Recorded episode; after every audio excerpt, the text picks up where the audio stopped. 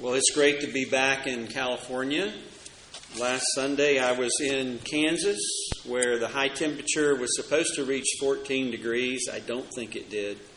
The wind was blowing 20 miles an hour, and every time we stepped outside, I thought I would die.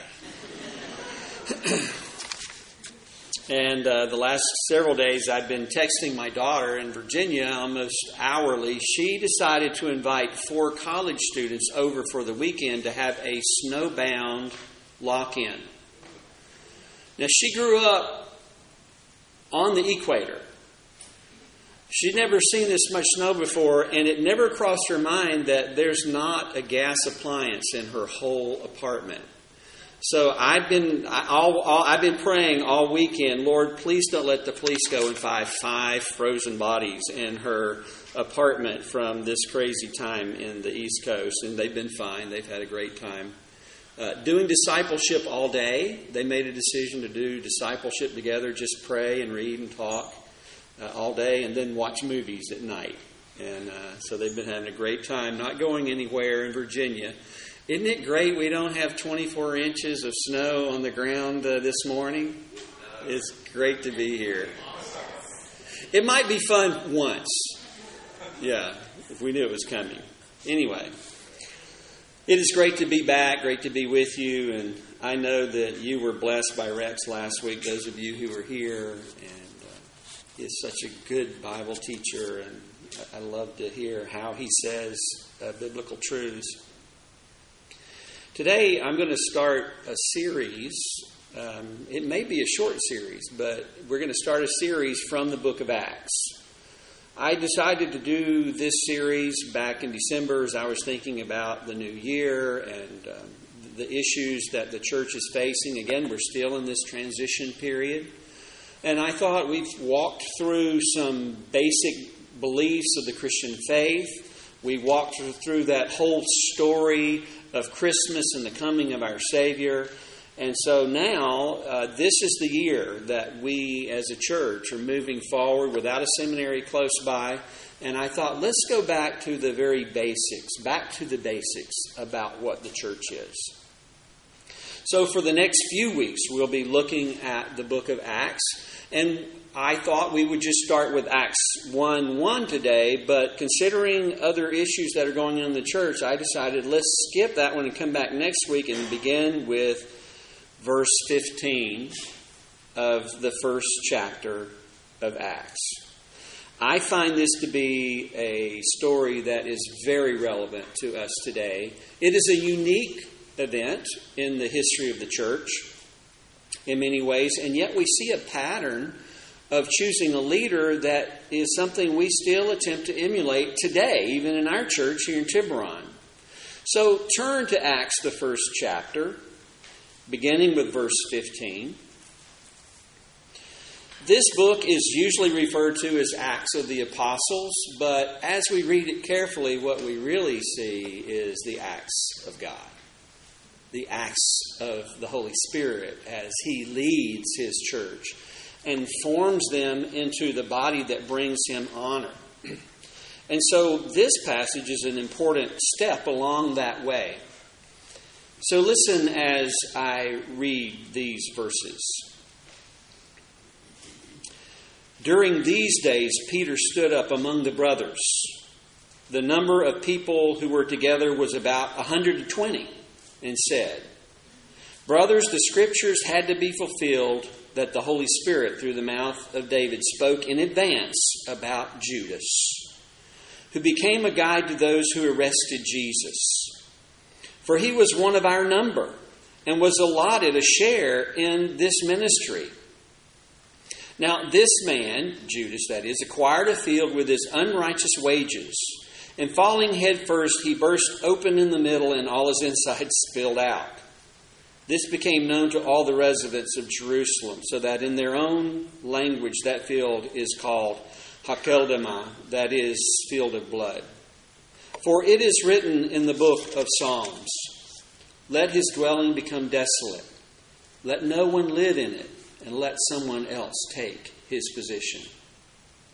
Therefore, from among the men who have accompanied us during the whole time the Lord Jesus went in and out among us, beginning from the baptism of John until the day he was taken up from us, from among these it is necessary that one become a witness with us of his resurrection. So they proposed two Joseph, called Barsabbas, who was also known as Justus, and Matthias. Then they prayed, You, Lord, know the hearts of all. Show which of these two you have chosen to take the place in this apostolic service that Judas left to go to his own place. Then they cast lots for them, and the lot fell to Matthias. So he was numbered with the eleven apostles. Now, giving you some notes again this morning for those of you who want to follow along in those notes. And let me just point out several uh, very important issues related to the context of this particular story. This occurs just after Jesus has ascended to heaven. He, the, the crucifixion, the resurrection, all that's taken place. Jesus has appeared to all to all of these people, this 120, and now Jesus has ascended to heaven. The story also is right after, again, as we all know the story, that Judas had betrayed Jesus, and that becomes a critical piece in this story. Judas, who was one of the twelve, who knew Jesus, who followed Jesus, who listened all those years, saw the miracles, and in some ways must have loved Jesus, Judas turned against him at the last moment and betrayed Jesus to the authorities, and then he was crucified. The other important thing is that at this point, this is after the ascension of Jesus, but it is actually before the coming of the Holy Spirit. The Holy Spirit was promised to these people, to the church, by Jesus. He told them to gather together and to stay there in the city and to pray and be prepared for the coming of the Holy Spirit. But that has not yet happened. All these three issues are critical to our understanding this particular story.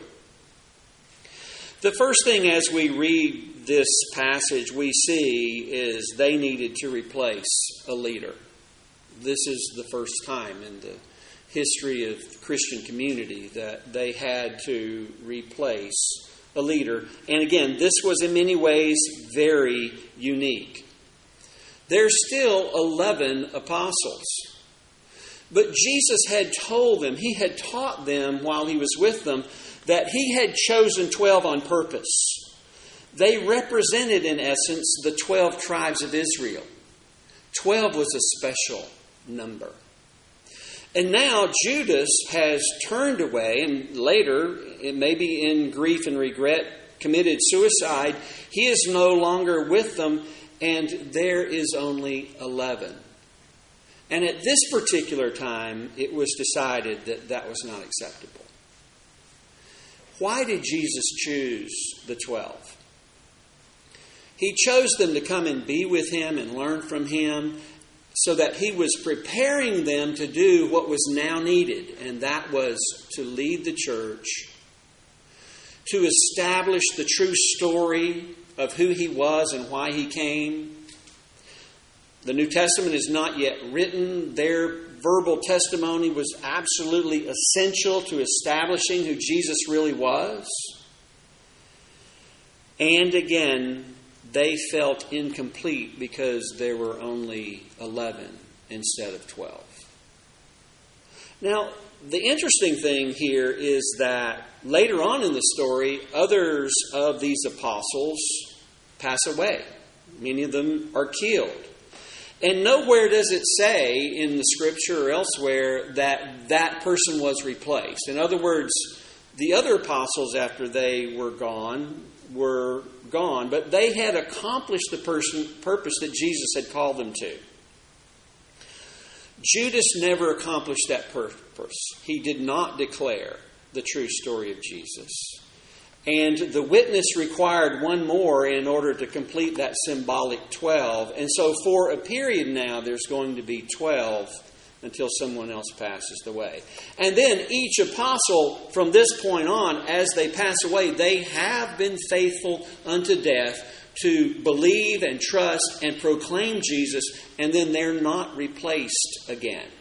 this is the only replacement of one of the apostles. And so it makes it a rather unique situation in Christian history. We don't do that again. We're not going to, uh, in our church, decide who is the replacement apostle.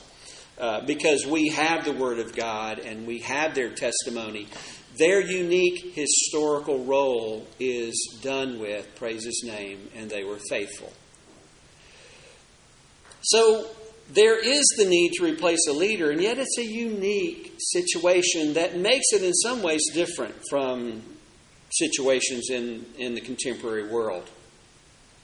The second thing I'd like to point out is that throughout this story, these verses that we've just read, the process intentionally involved the whole company of the committee.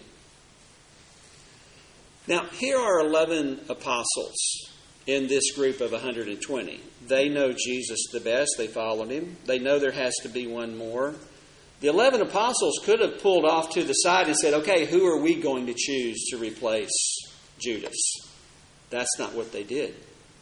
Peter stood up in the midst of the whole group of those 120 believers who were still holding faithful and waiting on the Holy Spirit. And he announced that we're going to have to replace Judas. He stood up among the brothers, as verse 15 says. And then if we skip back over a little bit further down in the story to verse 23, verse 24, verse 26, we see again and again it says that they, and in this context that appears to be the 120, work together as a community to go through this process of choosing a leader. Now, for some who are not that aware of Baptists and how we do things, this comes as a surprise. We are a congregational church. We make the big decisions as a church. Now, thankfully, we don't have to vote on, you know, how many boxes of pencils we need next year or the, the little minor details. But the big issues we do come together as a whole group. And there's a reason for that. We are the church, and this is a decision of the church. We see that same kind of pattern in this very first story after the ascension of Jesus, that they have come together as a group to make this decision. Now, we're presently going through a process of choosing a leader, too. And it is very much a congregational decision. It really isn't true that there's some secret group of two or three people who make all the decisions in our church and then, you know, somehow trick us all into thinking that we did. No, it's really true.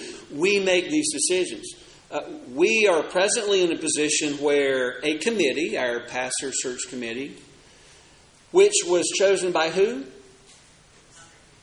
The, the, the oh you you guys picked out who should be on that committee, right? They represented you, and so, and they've been working really hard behind the scenes for months. We chose a small group to work together behind the scenes for a while to prepare to bring us to this point where we are now. And in the end, it is our whole church who seeks the Lord and makes this decision. It's a congregational decision. One of the steps in that process is that tonight we're going to have a time of hearing from Bryce, who has been brought by that committee to our church. That committee has also brought uh, gotten input from every member who wanted to give input through a survey, a, a rather detailed survey, maybe one of the most detailed our church has done in quite a long time. So we've been involved in this process from the beginning, and that actually fits the pattern of the early church. That makes me excited. I don't know about you. That really makes me excited to see. We're trying to match up with how they were doing things. Now, if you'll note in verse 21 and 22, Peter announced what the specific qualifications were. They, they determined there were specific qualifications. And in the case here in Acts 1, it was the qualifications to be one of the 12 apostles. it had to be someone who was a witness of the complete ministry of Jesus. Now, that actually sort of surprises me because we know that there were others who were sort of tagging along with Jesus besides the 12, but now these guys could say, oh, well, there are people who were there all the time that Jesus was traveling around and preaching and healing and teaching and all the things that he was doing. There are others who were also eyewitnesses of the whole ministry of Jesus and can testify to the truth of who he is. So they determined the specific qualifications for this specific leader. Again, this was a one time event. Uh, we don't hold to that same qualification exactly today. We don't have any, even some of our older members weren't there for the whole ministry of Jesus all over Galilee and Judea. again, a one time event, but the concept, the principle that there were qualifications and that a leader should be judged in view of those qualifications. Now, we actually have those qualifications in our scripture. One's in Timothy and one's in Titus, and I'm going to ask you if you just turn briefly to Titus. I'll just read them very briefly. Many of you have been praying through these and thinking through these. Certainly, the Pastor Search Committee has. This is one of the two places where the qualifications are just simply laid out for us. Titus 1, verses 5 to 9. The reason I left you in Crete was to set right what was left undone, and as I directed you to, to appoint elders in every town. Someone who is blameless, the husband of one wife having faithful children not accused of wildness or rebellion. For an overseer, as God's manager, must be blameless, not arrogant, not quick tempered, not addicted to wine, not a bully, not greedy for money, but hospitable, loving what is good, sensible, righteous, holy, self controlled, holding to the faithful message as taught so that he will be able both to encourage with sound teaching and to refute those who contradict it. Now, we do see one difference in the methodology here in Titus. Paul was sending missionaries to these churches that were being established. And in the first step, the very first leaders were chosen by the missionaries, it appears. Paul and Barnabas did that in Acts, and we see that in Timothy and Titus. But that doesn't appear to be the ongoing uh, emphasis of the church. We come back to the idea that the whole church was involved once it was established. So here are the qualifications that God has laid out for a leader, an elder, a pastor in the church. And it is appropriate for us to have these in mind as we seek His direction about this choice. Number four, they recommended qualified nominees. Now, I started to say candidates, but you know, we're right in the middle of a political process that makes me really a little uncomfortable to name anything that we do in the church as a candidate. Because we certainly don't want to go through anything like the kind of political process uh, that's going on in our country right now in our church.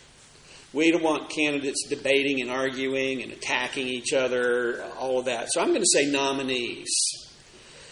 They recommended two men who were fully qualified. They seem to have been equally qualified according to the qualification that had been stated. And so they recommended two. It's interesting. We also go through a process where we have recommendations. In fact, we were asked for recommendations. We do things that may be a little bit more formally. We actually use resumes or professional CVs, uh, but it's essentially the same process. We see the need for a leader, we recognize the qualifications, we consider those qualifications, and we begin to recommend nominees who might feel that role. Verses 24 and 25 turn in another direction that is exceptionally important for us today. Because in these verses, we see that these Christians acknowledged that the choice of this leader actually belonged to God. It was God's choice. This was not a popularity contest. This was nothing like that. This was not just to be a human selection process. This was godly people turning to God and asking Him to guide the process because they believed this whole thing should be under the hand of God. Listen to what it says. Then they prayed, You, Lord, know the hearts of all. Show which of these two you have chosen to take the place in this apostolic service that Judas left to go to his own place. Many of you have been praying for months about this choice. And if you haven't been praying a lot about that choice, then now is the time for us to do that. We need to be praying diligently today and over the next two weeks. We, why did the committee decide to sort of stretch this out?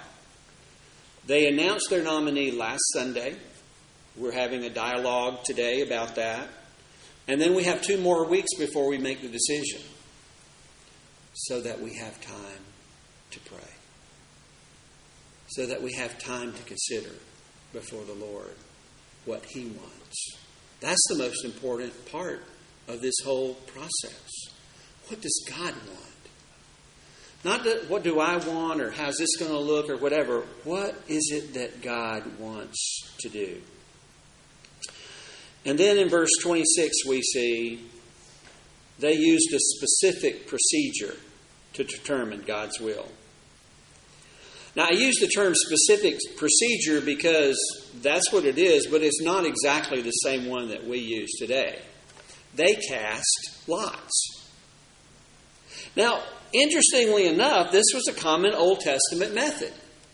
We see uh, in numerous places in the Old Testament. It's the same, actually, it's probably the same process that the soldiers used, uh, bargaining over who got the robe of Jesus under the cross as he was hanging from the tree. They were casting lots. They, as we might say today, throwing the dice. They had a specific procedure that was an Old Testament procedure and I believe that it was intended to say, this is out of our hands. We're entrusting this to God. God, you take charge of this. And then they cast those lots. Proverbs 16:33. Look look at what it says in the wisdom from Solomon. The lot is cast into the lamp, but its every decision is from the Lord. That's what they trusted. That God, we're asking that you choose for us, and therefore we're using this particular procedure. Now, I think it's really important here that we recognize again the context of this particular story. What had not yet happened at this point in the story? The Holy Spirit had not been given. The church did not have its internal guide its empowerer, the giver of the gifts. The church did not yet have the Holy Spirit. None of us have experienced that kind of church. The, ch- the Holy Spirit is here, He is within us. But for them, in this particular case, they did not yet have the Holy Spirit. And I think it's more than a coincidence that this is the very last time in Scripture that casting lots is mentioned. From this point on, they turn to God and ask the Holy Spirit to direct them. And He directs them in a more personal, inward way than this. But there was a procedure. Now, this is a Baptist church. We vote. Why do we do that? Because we believe it is our responsibility as individuals who have been given the Holy Spirit to submit ourselves to Him and ask Him to guide us and then the corporate decision of all of us who are members coming together, we as a group determine what we believe is God's will in regard to what is not a personal decision, but a community decision. And that's why we do it that way. And then in verse 26, it says, He was numbered with the 11 apostles. The church accepted the final decision in unity. They made sure that it was submitted to God, that the nominees were qualified according to what the scripture said they should, how they should be qualified. And then once the decision was made, the church, there, there's no sense of their arguing or any divisions in the church in Jerusalem from this point. Matthias becomes the 12th. And my assumption is that Joseph continued to bear witness to Jesus and serve and be a part of that church for the rest of his life. The church came together in unity and moved ahead. So, in some ways, this story is very different from our situation, and yet there are so many important principles and practices that we're emulating today as we seek the Lord's will. Would you take time to seek the Lord's direction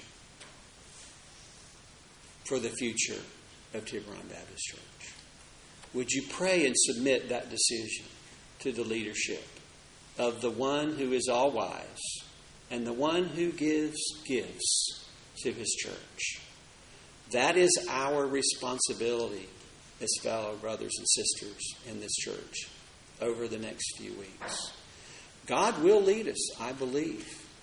We submit ourselves to Him and seek His direction in our lives. We're going to be standing and singing a hymn of commitment. I have decided to follow Jesus. This hymn actually comes from the Himalayan mountains where a group of people began to believe in Jesus a hundred years or so ago.